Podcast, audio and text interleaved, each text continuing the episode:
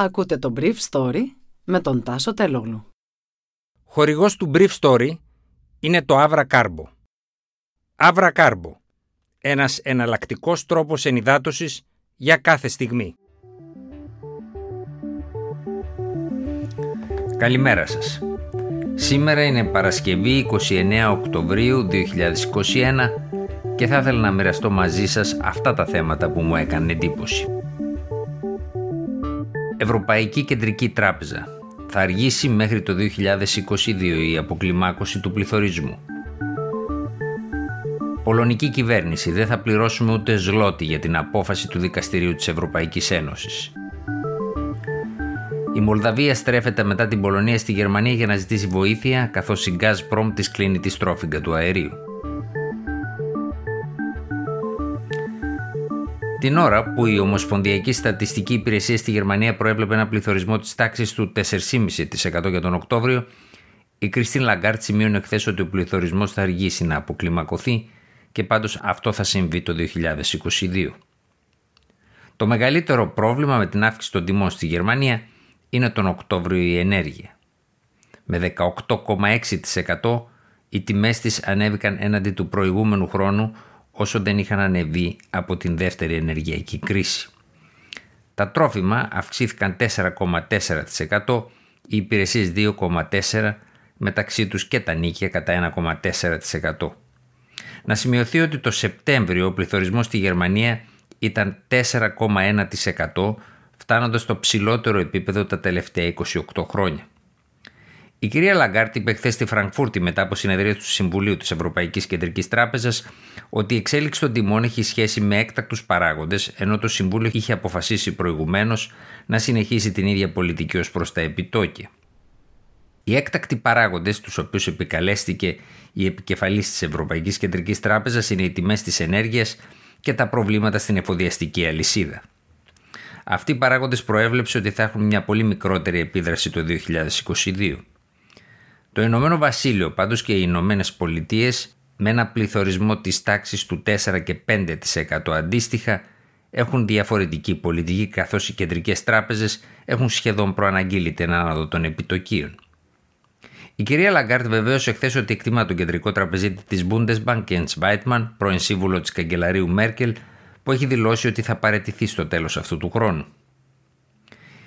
Η κυρία Λαγκάρτ είπε ότι δεν νομίζει πως ο κύριος Βάιτμαν παραιτείται εξαιτίας του στυλ με το οποίο διοικεί την Ευρωπαϊκή Κεντρική Τράπεζα, για να προσθέσει ότι το Συμβούλιο συζητά ξανά και ξανά το ζήτημα του πληθωρισμού, επειδή γνωρίζει ότι απασχολεί τον πληθυσμό των χωρών της Ευρωπαϊκής Ένωσης. Από την πλευρά του πάντως, ο επικεφαλής οικονομολόγος της Commerzbank, μιας από τις μεγαλύτερες γερμανικές εμπορικές τράπεζες, Georg Κρέμερ, είπε ότι δεν μπορεί να συνεχιστεί η νομισματική πολιτική της Ευρωπαϊκής Ένωσης έτσι όπως είναι τώρα. Δεν μπορεί η Ευρωπαϊκή Ένωση να κουβαλάει ένα μεγάλο μέρος των ελλημάτων των προϋπολογισμών χρηματοδοτώντας την αγορά ομολόγων, προειδοποίησε ο κύριος Κρέμερ. Είναι πλέον καιρός να αφήσει αυτή τη χαλαρή πολιτική, προειδοποίησε ο Γερμανός τραπεζίτης. Την ίδια ώρα το θέμα αυτό συζητάει και ο Πρωθυπουργός Κυριάκος Μητσοτάκης με τη Γερμανίδα καγκελάριο Άγγελα Μέρκελ. Ο κύριος Μητσοτάκης επιθυμεί μια χαλάρωση της νομισματικής πολιτικής της Ευρωπαϊκής Ένωσης, αλλά η Μέρκελ έχει επισημάνει ότι δεν νομίζει πως κάτι τέτοιο θα γίνει με τον καγκελάριο Όλαφ Σόλτς. Το Σαββατοκύριακο, μετά τη συνάντησή της με τον κύριο Μητσοτάκη, η καγκελάριος θα πάρει μαζί της τον κύριο Σόλτς στο G20 της Ρώμης, σαν μια χειρονομία ότι στη γερμανική πολιτική υπάρχει συνέχεια. Ο Υπουργός Δικαιοσύνης της Πολωνίας Zbigniew Ziobro είπε χθες ότι η χώρα του δεν θα πληρώσει ούτε ένα ζλότη στην Ευρωπαϊκή Ένωση μετά την απόφαση του Δικαστηρίου της Ένωσης να καταδικάσει την Πολωνία στην πληρωμή προστίμου ενός εκατομμυρίου ευρώ το μήνα για παραβίαση των κανόνων του κράτους δικαίου που διέπουν τη λειτουργία της Ένωσης και αποτυπώνονται στις συνθήκες της. Την Τετάρτη, το Ευρωπαϊκό Δικαστήριο είχε αποφασίσει ότι η Επιτροπή θα πρέπει να ζητάει ένα εκατομμύριο ευρώ πρόστιμο την ημέρα από την Πολωνία εξαιτίας του γεγονότος ότι δημιούργησε πειθαρχικά συμβούλια για τους δικαστές που δεν ακολουθούσαν γραμμή συμβατή με τις κυβερνητικές επιλογές στη Βαρσοβία. Αυτό δημιουργεί μια σοβαρή και ανεπανόρθωτη ζημιά στις ευρωπαϊκές αξίες, πριν απ' όλα στην αξία του κράτους δικαίου, και γι' αυτό η Ευρωπαϊκή Επιτροπή θα πρέπει να παρέμβει για να το αποτρέψει, νομολόγησε το δικαστήριο.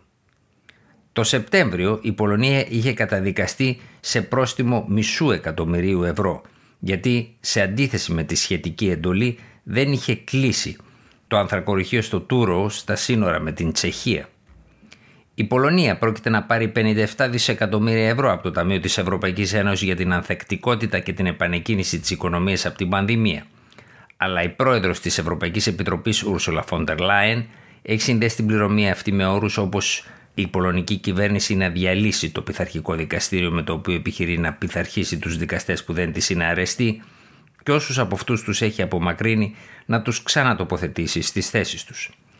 Η πολωνική αντιπολίτευση στη δεξιά εθνικιστική κυβέρνηση που είναι σήμερα στο τιμόνι στη Βαρσοβία έχει ως επικεφαλής το γνωστό μας Ντόναλτ Τόσκ, πρώην ανώτατο Ευρωπαίο αξιωματούχο.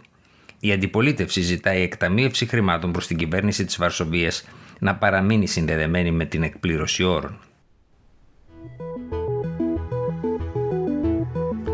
Στον πρόεδρο της Γερμανίας Στάινμαγκερ στράφηκε χθες η κυβέρνηση του Κίσνιαου της Μολδαβίας στη σύγκρουσή της με τη Μόσχα για τους όρους προμήθειας του ρωσικού φυσικού αερίου από την Μολδαβία. Η φιλοδυτική κυβέρνηση της χώρας που εκλέχθηκε το καλοκαίρι είχε κηρύξει προηγουμένως τη Μολδαβία σε κατάσταση εκτάκτου ανάγκης έτσι ώστε να είναι σε θέση να παίρνει χρήματα από τον προπολογισμό από άλλους κωδικούς για να αγοράζει αέριο, πράγμα που έκανε τις τελευταίες μέρες αγοράζοντας αέριο για πρώτη φορά από τη Βαρσοβία. Κυβερνητικοί κύκλοι στη Μολδαβία έδειχναν εκτός σε αυτού λέγοντας ότι η Ρωσία προσπαθεί να αξιοποιήσει τη δεσπόζουσα θέση της στην πώληση αερίου ώστε να υπονομεύσει τη νέα μολδαβική κυβέρνηση.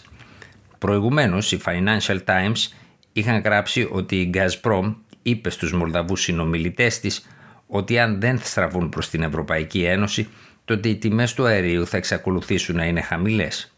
Αλλά χθες ένας εκπρόσωπος της ρωσικής κυβέρνησης διέψευσε ότι έγινε τέτοια συζήτηση. Το πρόβλημα δεν είναι καινούριο. Το κυβερνητικό κόμμα ΠΑΣ, το οποίο στην αρχή κατάφερε να κυριαρχήσει στις προεδρικές εκλογές και από το καλοκαίρι να πάρει και την πλειοψηφία στο κοινοβούλιο, στρέφει τώρα την πρώην Σοβιετική Δημοκρατία από το χώρο της Ρωσίας σταθερά προς την Ευρωπαϊκή Ένωση. Αυτό όμως έχει ένα τεράστιο τίμημα σε ό,τι αφορά την αγορά γκαζιού. Τα μακροχρόνια συμβόλαια ανάμεσα στην ρωσική Gazprom και στη μολδαβική κυβέρνηση έληξαν. Η Gazprom ζήτησε από την πλευρά της η Μολδαβία πριν προχωρήσει στη σύναψη νέου συμβολέου να πληρώσει 700 εκατομμύρια δολάρια που χρωστάει θα μπορούσε η Gazprom να συνεχίσει να δίνει αέριο μέχρι να γίνει η εξόφληση αυτού του ποσού με 750 δολάρια τα 1000 κυβικά μέτρα. Η Μολδαβία πλήρωνε 150 δολάρια τα 1000 κυβικά μέτρα το 2020 πριν αλλάξει κυβέρνηση. Η Gazprom εξακολουθεί να έχει προναμιακές συνθήκες προμήθειας φυσικού αερίου σε κράτη όπως η Λευκορωσία, η Αρμενία, η Ουκρανία και η Μολδαβία. Όταν όμως αυτές οι χώρες στρέφονται σε άλλες αγορές, όπως η Ευρωπαϊκή Ένωση, τότε ξαφνικά ζητιούνται ψηλότερες τιμές από αυτές.